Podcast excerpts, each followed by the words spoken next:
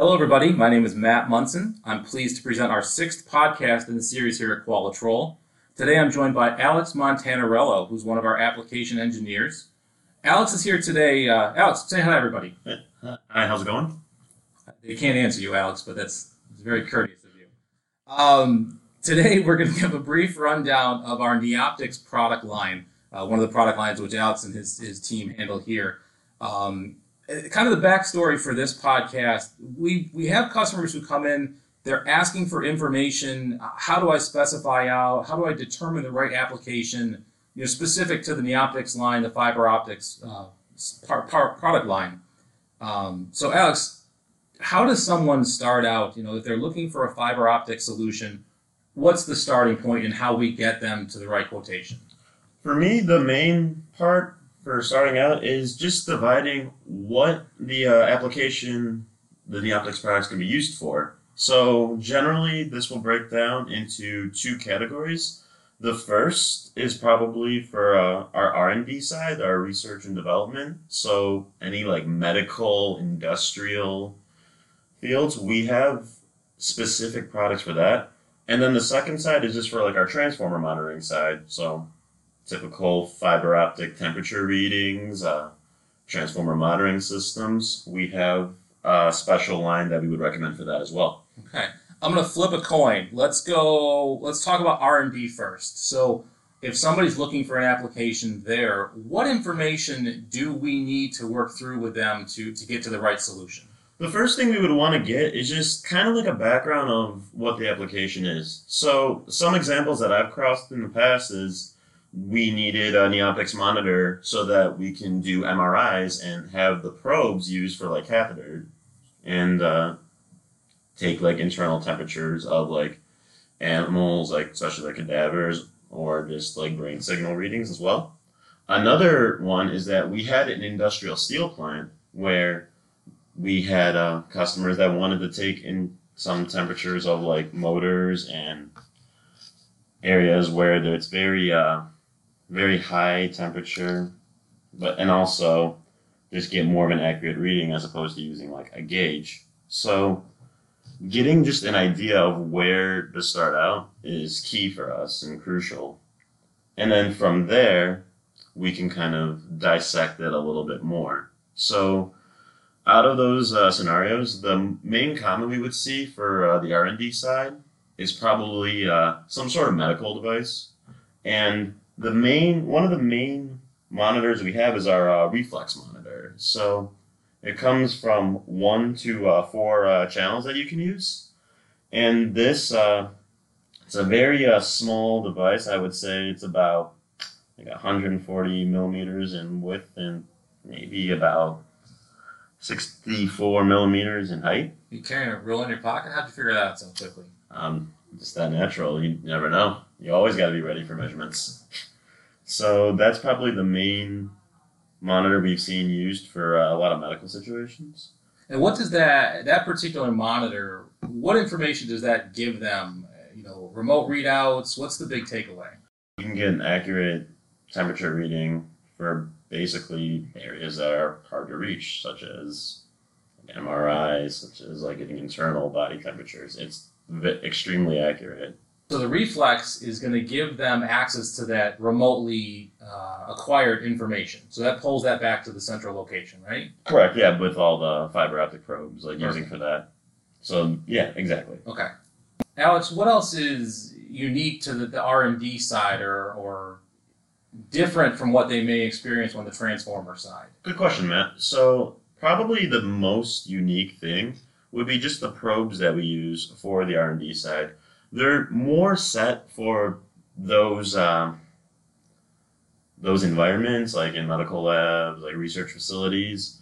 We have many different probes, like for like different environments, different diameters. So they're more, I would say, kind of custom that we can fit to. Whereas like the TND side, we can vary those probes slightly, but for the most part, that's all going in a transformer, and all of the direct winding measurements we do with transformers, it's pretty similar. It doesn't vary that much as to like R&D, where you can get a bunch of different situations where like a Neoptix reflex monitor is needed.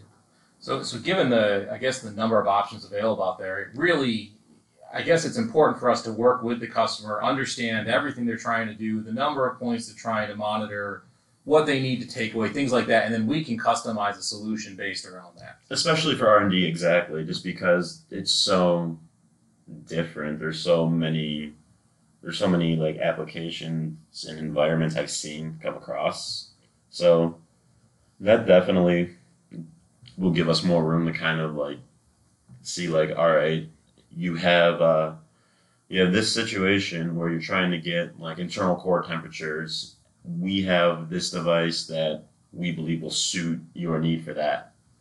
So whereas transformer side, again, it's pretty much very redundant, the same idea. You've got to measure windings and their internal inside a transformer based on, like, not saying like size of transformers or anything like that, but in theory, it all boils down to like the same concept. You're trying to get an internal winding temperature. Sure. So I guess to back that up a little bit, then switching over to the transformer side, what's the key information that we need from that customer up front to help specify a product to them?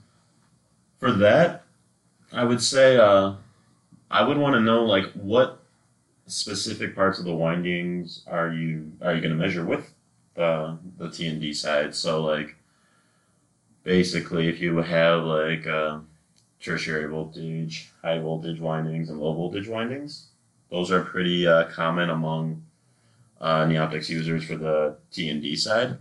Another question I would ask, and probably the main question, is how many channels are you looking for? And the reason why is for our 408 monitors, which is probably the most known monitor we use for TND, we can do anywhere from 4 channels to 16 channels.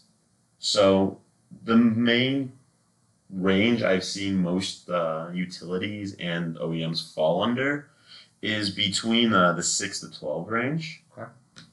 And I've seen customers will only ask for 4, and I've seen customers go all the way up to 16, but generally 6 to 12 fiber optic channels is usually right at. So whatever the preference is, then we can customize the solution there, customize or build it out for whatever that they need. Then exactly, yeah. Okay. Alex, when we were talking on the R&D side, you mentioned how the fiber optic, the probes themselves were a little bit different; they're more customized for that application. Mm-hmm. On the transformer side, what's unique about the probes there? The first thing you would notice is just the Teflon wraps and the options we can do for those. And the main reason is that all these fiber optic probes are internal in the transformer and inside hot oil. So we want to make sure, A, that they can suit these high temperatures, which our probes are rated up to 250 degrees Celsius. So for transformers, we all know that that's perfectly acceptable. And B, also just like the force of the windings itself. So we would want to make sure that when the transformer is being installed and you install these fiber optic windings, we want to make sure like the probe doesn't get crushed or nothing gets like damaged, because it's no good for anybody. So either way, on either side of the point there being that the accuracy is key for the customers, and we want to make sure that the solution we're offering them lines up with their specific need. Exactly, you said it perfectly. Thank you. Any other tips and tricks that you want to share with the customers out there, or any other questions that you get frequently from those guys that are important when we're specifying these out? Sure. Probably another cool, unique device that we have that can be used for both R&D and TND is our Nomad Touch. It's a little portable fiber optic temperature reader that you can literally just plug one of your fiber optic probes into the SD connector, and it shows up with that reading. And the cool thing is you can actually save a bunch of those readings and like upload it to an Excel spreadsheet. So I always like to recommend that for both situations. It's good to have on like a transformer site, just in case if you're unsure about one of the readings, you can test it with the Nomad Touch. And another thing for R&D is maybe you don't want the reflex monitor. Maybe it's you just want to read something and something even more portable and easy to carry around.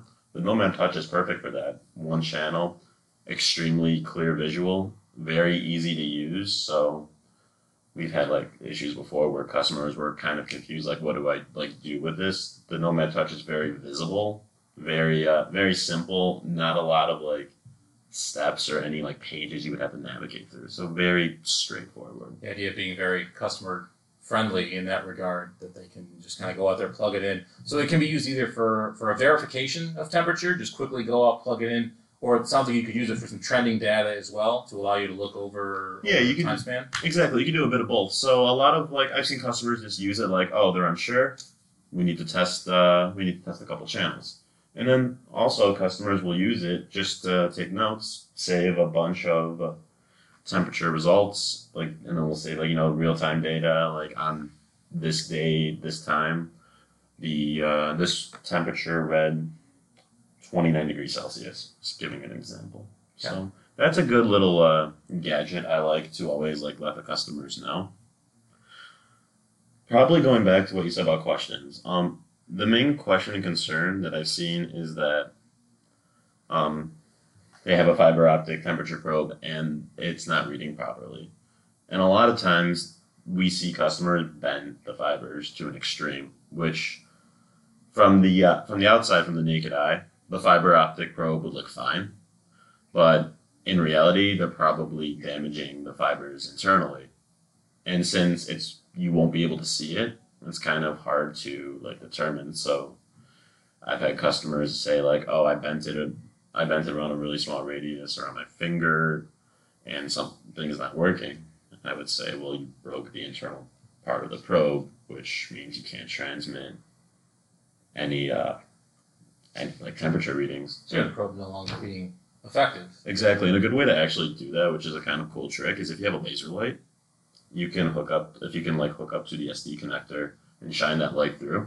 If the probe is working properly and is functioning properly, you should be able to see the laser light at the very tip of the probe through the full range. Correct. Okay. It'll be faint, like depending on like how long the probe is and how intense the frequency is of the light. But if the probe works, you should see that little laser light at the end.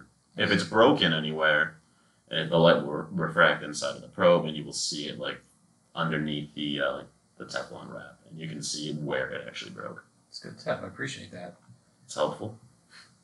I know we get questions about installation. Mm-hmm. Any installation tips that can help customers? Make sure the tip of the fiber optic probe is clean, like no dust, like very clean. A lot of our fiber optic probes, we actually have like a little like, it's almost like one of those like little like alcoholic wipes, like a little rag to clean off before installation. We definitely, like, it's mandatory that they're spotless because these are very sensitive probes, so any, like, little bit, like, that's just blocking that light. Okay. That will also cause, like, misreadings, not accurate temperatures. So definitely, that's probably, I would say that's up there. Yeah. Well, Alex, I want to thank you for your time today. These are good tips and tricks. So final question, if somebody needs some help in specifying out these things, how can they reach you and your team? You can definitely reach us by shooting us an email. Our email address is info@qualitrolcorp.com. Or you can call and get either myself or one of my colleagues in the application engineering department. And that number is 585-643-3717. Thanks, Alex. And for anybody else, if you need more information on these products, check out our website, www.qualitrolcorp.com. Lucky number 7 coming up next on the podcast. So if you guys have any recommendations on what you want to hear about, just reply back to this email and let us know. So thanks again, everybody, for listening, and have a great day. All right.